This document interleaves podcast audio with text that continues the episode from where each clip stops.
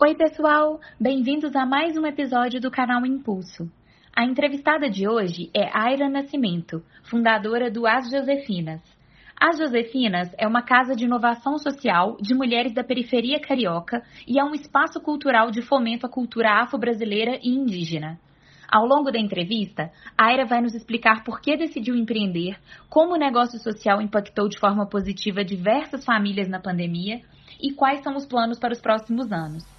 Não esqueça de nos seguir no Spotify, YouTube e no Instagram BE Impulso.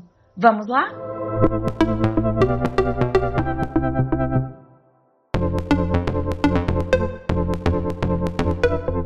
Então eu queria saber com você primeiro, por que que você decidiu empreender na sua vida?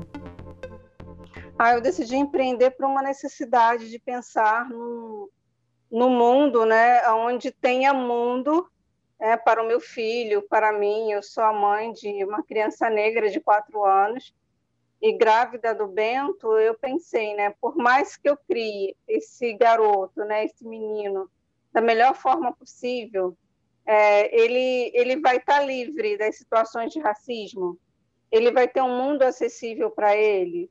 E todas essas questões mexeram demais comigo além de, de pensar né, numa realidade que todos estejam in, inclusos, né? um mundo que seja possível para todos. A gente vive hoje refém do grande capital, é, temos pessoas com várias potências, eu sou uma delas que, por muitos anos, né, devido ao racismo estrutural institucional, não confiei em mim. Então, a partir do momento que eu começo a pensar numa nova forma de pensar o mundo, de viver o mundo, justo, equilibrado, eu falei isso pode, eu posso ser protagonista é, a partir de algo que eu possa criar que não se volte somente para mim, para o meu lucro ou para o meu bem único, mas que seja para todos. E por que que você decidiu criar as Josefinas e como é o trabalho das Josefinas hoje? É difícil falar, mas é, é, vem também de um, de, um, de um sonho, sonho mesmo, né? É, de estar dormindo, e o dormindo acordado, acordada dormindo, e de ouvindo as intuições das minhas ancestrais. Eu pensava em um negócio, assim, antes de criar Josefinas, eu pensava em criar, por exemplo, um co-work voltado para o público negro no centro do Rio. E, e, claro que isso custaria né, algum valor esse valor eu tinha, mas infelizmente eu tentei abrir um negócio pensando nessa perspectiva, mas comprando uma franquia, não deu certo, levei um golpe e perdi dinheiro. E deixei a princípio esse, essa ideia, esse sonho de lado. E comecei a me rever, né? É, voltei né, para o meu trabalho, eu estava de licença maternidade, e comecei a fazer coisas bem aleatórias à minha área de engenharia. Foi eventos de filosofia, me conectei com redes de profissionais negros e eu fui amadurecendo tudo isso dentro de mim. E além de amadurecer, eu fui me conhecendo. É, por mais que eu tivesse no início uma ideia genuína de criar algo que não deu certo, eu entendo que, para além do golpe, eu não olhei o que era tão genuíno dentro de mim e fosse capaz de me movimentar. Assim, intuitivamente comecei esse movimento, retomei a terapia, contratei uma orientadora e em 2018, né, é, veio essa ideia bem forte. Vou montar algo onde todas as mães possam ter acesso, aonde a mulher entenda que ela é uma potência criativa, onde a mulher tem esse poder de inovação, de criação, mas num espaço onde os nossos filhos sejam bem-vindos, aonde a gente não tem essa dicotomia, né, naquele ditado né, popular que dizem, né, você trabalhe sem que você tivesse filho e seja mãe sem que você trabalhasse. Essa não é a nossa realidade, né? Nós somos mulheres que trabalham, temos filhos, todas nós gerimos, geramos de alguma forma, sendo mãe ou não. A gente tem essa capacidade de gestar dentro de nós, então isso não está dividido, né? Isso faz parte de mim, faz parte de você.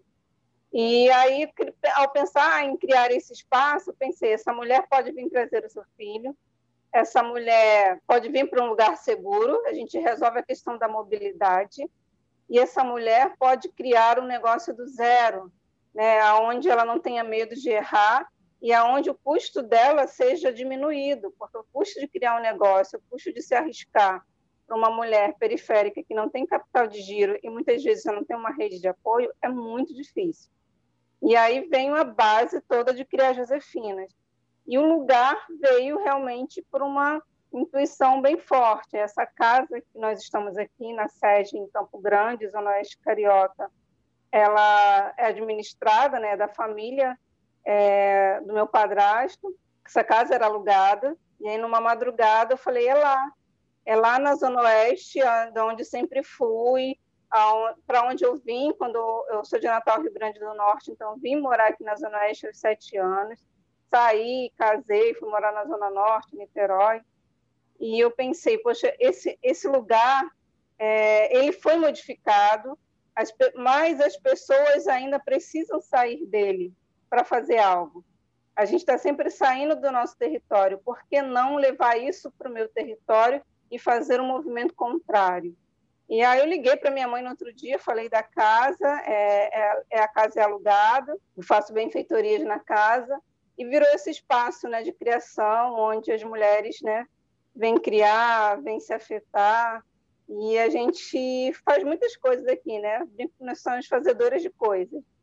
E veio desse objetivo, veio desse intuito de criar um espaço onde as mulheres possam é, inventar os seus negócios, ou amadurecer os seus negócios e seja seguro para elas, né? Resolver essa questão também da mobilidade. Aira, quais são esses negócios que vocês fazem hoje na casa? Que tipo de trabalho é esse? Hoje, na casa, o que nós fazemos, né, é, principalmente nesse ano, a gente está num ano atípico de, de campanha, né, de combate ao Covid, mas em paralelo a, a, esse grande projeto, né, que é o Apoio Empreendedora Periférica, que era uma campanha e se tornou um projeto Coração da Casa, a gente tem outros que é, abrir a casa para residência. Hoje nós temos um coletivo de jovens aqui da Zona Oeste que usa o espaço para tocar o seu projeto com moradores de rua e receber formações. A nossa casa é uma casa, é um negócio social, então é, nosso foco sempre vai ser impacto social. Então, a mulher que tem uma ideia, que amadureceu seu negócio, quer gerir, quer aprender a gerir, fazer um plano de negócio, uma mídia, ela vai receber essa oficina aqui. E, para além disso, nós temos mais dois pilares na casa, que é o de cultura e o autocuidado. Como uma casa de cultura, a gente fomenta né, a cultura afro-brasileira e a indígena, ainda marginalizada, né, ainda invisibilizada. Então, a gente faz desse espaço é, um movimento cultural aonde as nossas vertentes, aonde a, a nossa ancestralidade seja evidenciada. Aí isso vem como? Vem através de oficinas, vem através de manifestações artísticas no grafite, na roda de conversa, numa música, numa troca. E o autocuidado, ele vem através das terapias holísticas, a arte-terapia, a Kemetic Yoga, sempre também circulando por esse espaço né, de enaltecer a cultura afro e a cultura indígena. É, e a gente entende também que não adianta a gente empreender, criar um negócio ou amadurecer um negócio se a gente não está bem cuidada. E se a gente também não tem a nossa cultura arraigada, conhecida, dominada, porque você pode criar, dando um exemplo, né, que eu sempre falo aqui. Ah, você pode criar, vou fazer máscara porque é uma fonte de renda durante a pandemia. Beleza, isso é uma situação emergencial. Mas se você não tem talento para isso, se você não se conhece, se você não conhece a tua cultura, você vai ficar batendo cabeça de negócio em negócio sem entender. Muitas vezes um dom que você traz desde criança está apagado ali. Por isso que às vezes a pessoa não dá certo em nada. Por isso tão importante a gente conhecer a nossa cultura, conhecer a nossa história de vida, ser o nosso país tudo isso, né, eu falo que são três pilares da casa, porque tudo anda junto. Não adianta trabalhar o empreendedorismo se eu não trabalho o autocuidado, se eu não trabalho a cultura no mesmo patamar dos outros. Então, os projetos que gerem a casa são em torno disso, né? Do empreendedorismo é o acompanhamento de negócios, é, ou a gestação de novos negócios, a gente fala que é um grande útero essa casa, é gestar novas ideias, tirá-las do papel, usar a casa como um laboratório para testar essas ideias mesmo. E o, a questão do autocuidado com as terapias holísticas e as convencionais também, né? Tudo anda de uma forma muito casada, equilibrada. E a cultura. E legal, porque eu queria saber com você o seguinte: quando começou essa pandemia, é, como que vocês se adaptaram? Quantas famílias vocês pretendiam ajudar? O que, que foi feito? Eu falo que é incrível essa pandemia, mas ela veio para dar uma remexida geral, porque nós tínhamos planos né, de crescimento, é, novas estratégias. Eu também, a Aira, né, como uma mulher hoje consultora para negócios de impacto social e, e ONGs, etc., tinha outros planos também. E aí, quando começa a pandemia, o que, que eu pensei? Eu me desesperei. Nós tínhamos cerca de 20 mulheres, 30 mulheres na rede. E, não tinha, né? A gente se conectava em eventos, em, em oficinas aqui.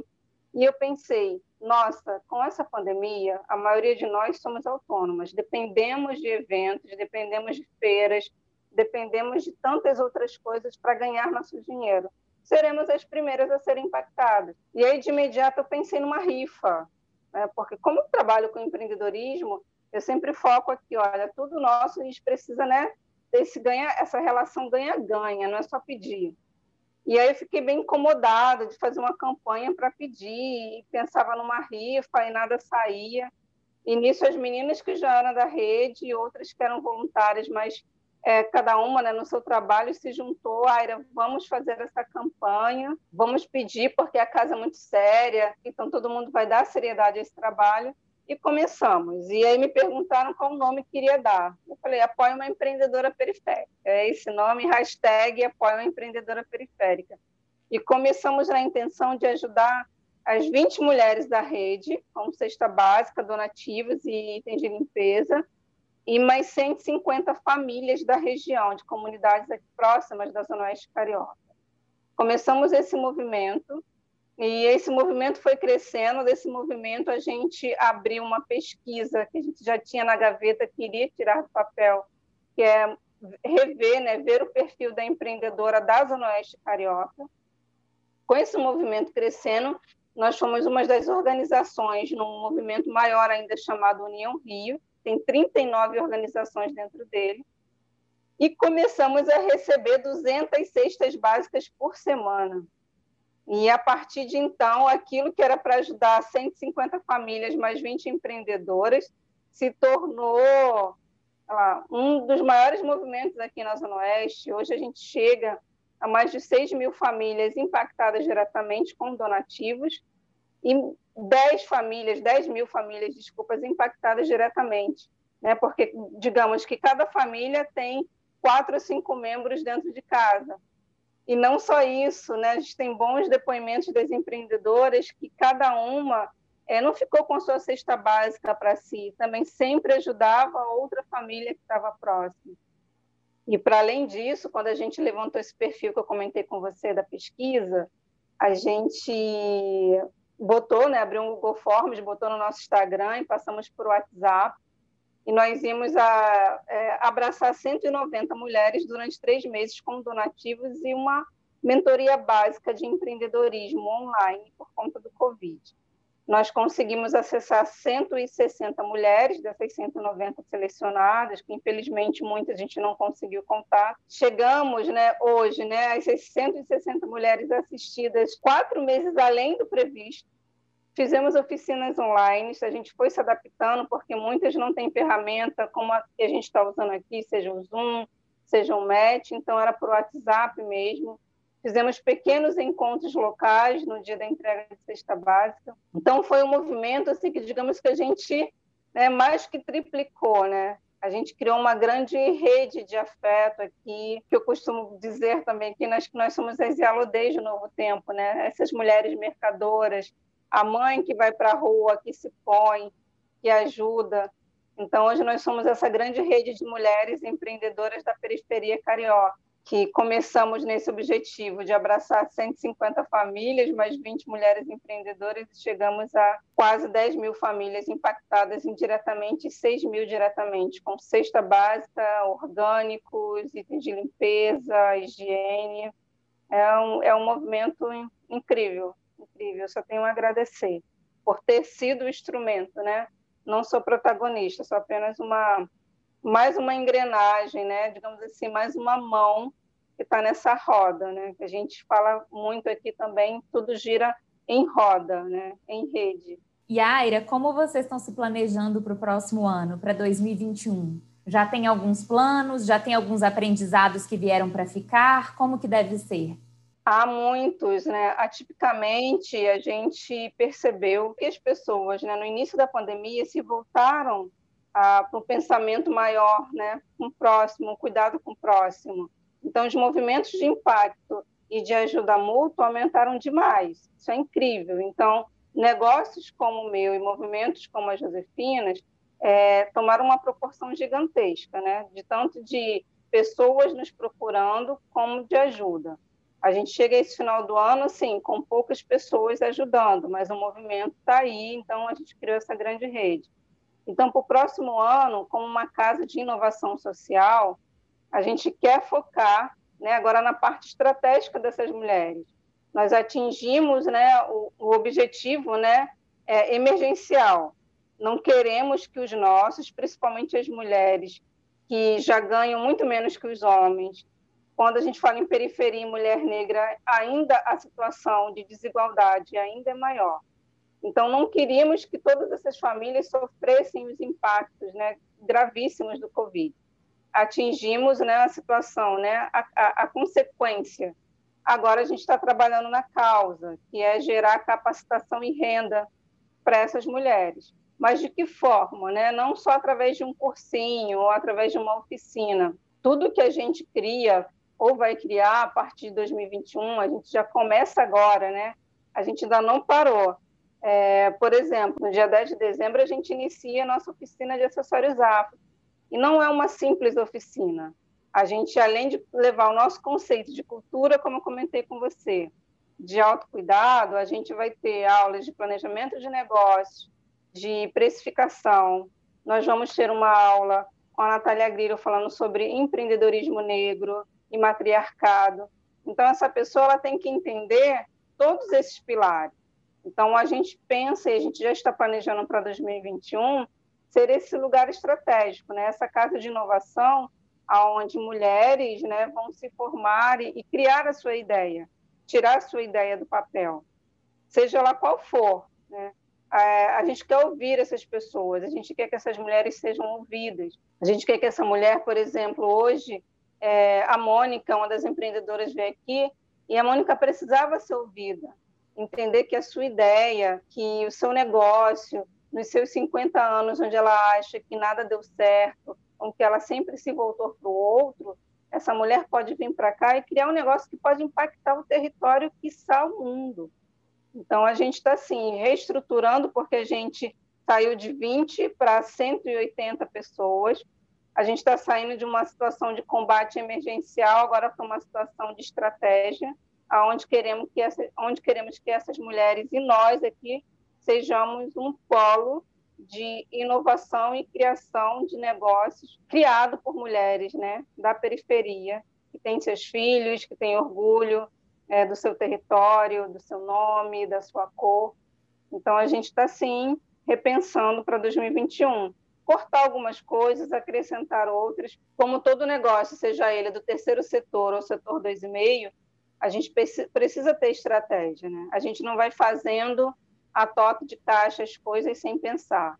Então, a gente vai encerrar com uma reunião, rever tudo que foi bom é, e pensando, né? O que, que a gente pode fazer. E aí a gente convida também todo mundo a seguir. É, negócios como o seu, né, plataformas como a sua, nos levam a nos conectar com pessoas. Nós queremos que as pessoas olhem, né, parem de voltar também o seu olhar para o, digamos assim, centro e zona sul entender que a periferia é a base, é o centro. Então, olhem, venham se conectar conosco. A casa também está aberta a experiências culturais. Quem quiser vir trazer sua experiência cultural, a sua experiência de negócio de impacto social, a gente está aberto também a pessoas que querem fazer residência aqui ou alguém que vem de outro país, outro estado. Ah, eu quero passar dois dias aí. Vamos retomar isso, que já era um plano nosso para esse ano, mas a gente entende que diante de uma situação de pandemia, a gente precisa primeiro preservar a nossa saúde, a nossa vida, e aí pensando estrategicamente. Né? A gente, enquanto mulher, né, e eu falo eu, né, enquanto mulher negra, a gente não tem herança. Diante de todo de todo histórico de escravidão, a gente né, não tem nenhum recurso. Então, a gente precisa pensar estrategicamente. E, primeiro, a gente tentou se manter vivo esse ano, para que no próximo ano a gente possa avançar ainda mais. Que bom que nós avançamos, avançamos muito. É, saímos de um, um, ano de negócio, primeiro aninho de negócio, onde a gente estava no zero a zero, que foi bom, como primeiro ano de maturação, e a gente sai para um rendimento que vem através de investimento anjo, que vem através de edital e vem através dos produtos também que nós criamos aqui na casa em parceria com essas mulheres. Então, para 2021, nós queremos criar, fazer coisas, né? Somos mulheres fazedoras. Parabéns, Aira. É uma iniciativa muito legal, muito interessante. Eu acho que vocês conseguiram ter um alcance enorme nessa pandemia e o resultado que vocês estão tendo, inclusive em relação a investimentos, é por causa disso. Conte comigo, conte com todos para poder divulgar, viu? Parabéns mesmo. Obrigada pelo seu tempo. Tem alguma coisa que você queira acrescentar, que você queira falar? É só agradecer mesmo, agradecer e, e pedir, né, que todo mundo se volte, né, todo o mundo mesmo, falo, mundo, território, mulheres e homens, né, se voltem para o meio ambiente e o meio ambiente também somos nós. Né? Nós somos essa terra, né? Essa terra muitas vezes pisada, invadida, cerceada, a mulher que não tem voz, sujeita a essa cultura ainda de estupro, nós temos voz, nós inovamos. É, os nossos filhos não são um atraso, né? Eles são a nossa potência. Ontem eu até meditei sobre isso e falava assim, o meu filho, né? Ele potencializa a minha maternidade o meu gerir. Então, que todas as mulheres do mundo possam entender que a sua maternidade, seja ela gerindo o filho ou não, gerindo um negócio, ela é potência, potência que movimenta o mundo e a gente não pode mais calar, não podemos mais estar omissas ou ser silenciadas. A gente precisa de mais espaços, de mais mulheres, homens e mulheres, possamos nos unir e criar, né? Criar juntos.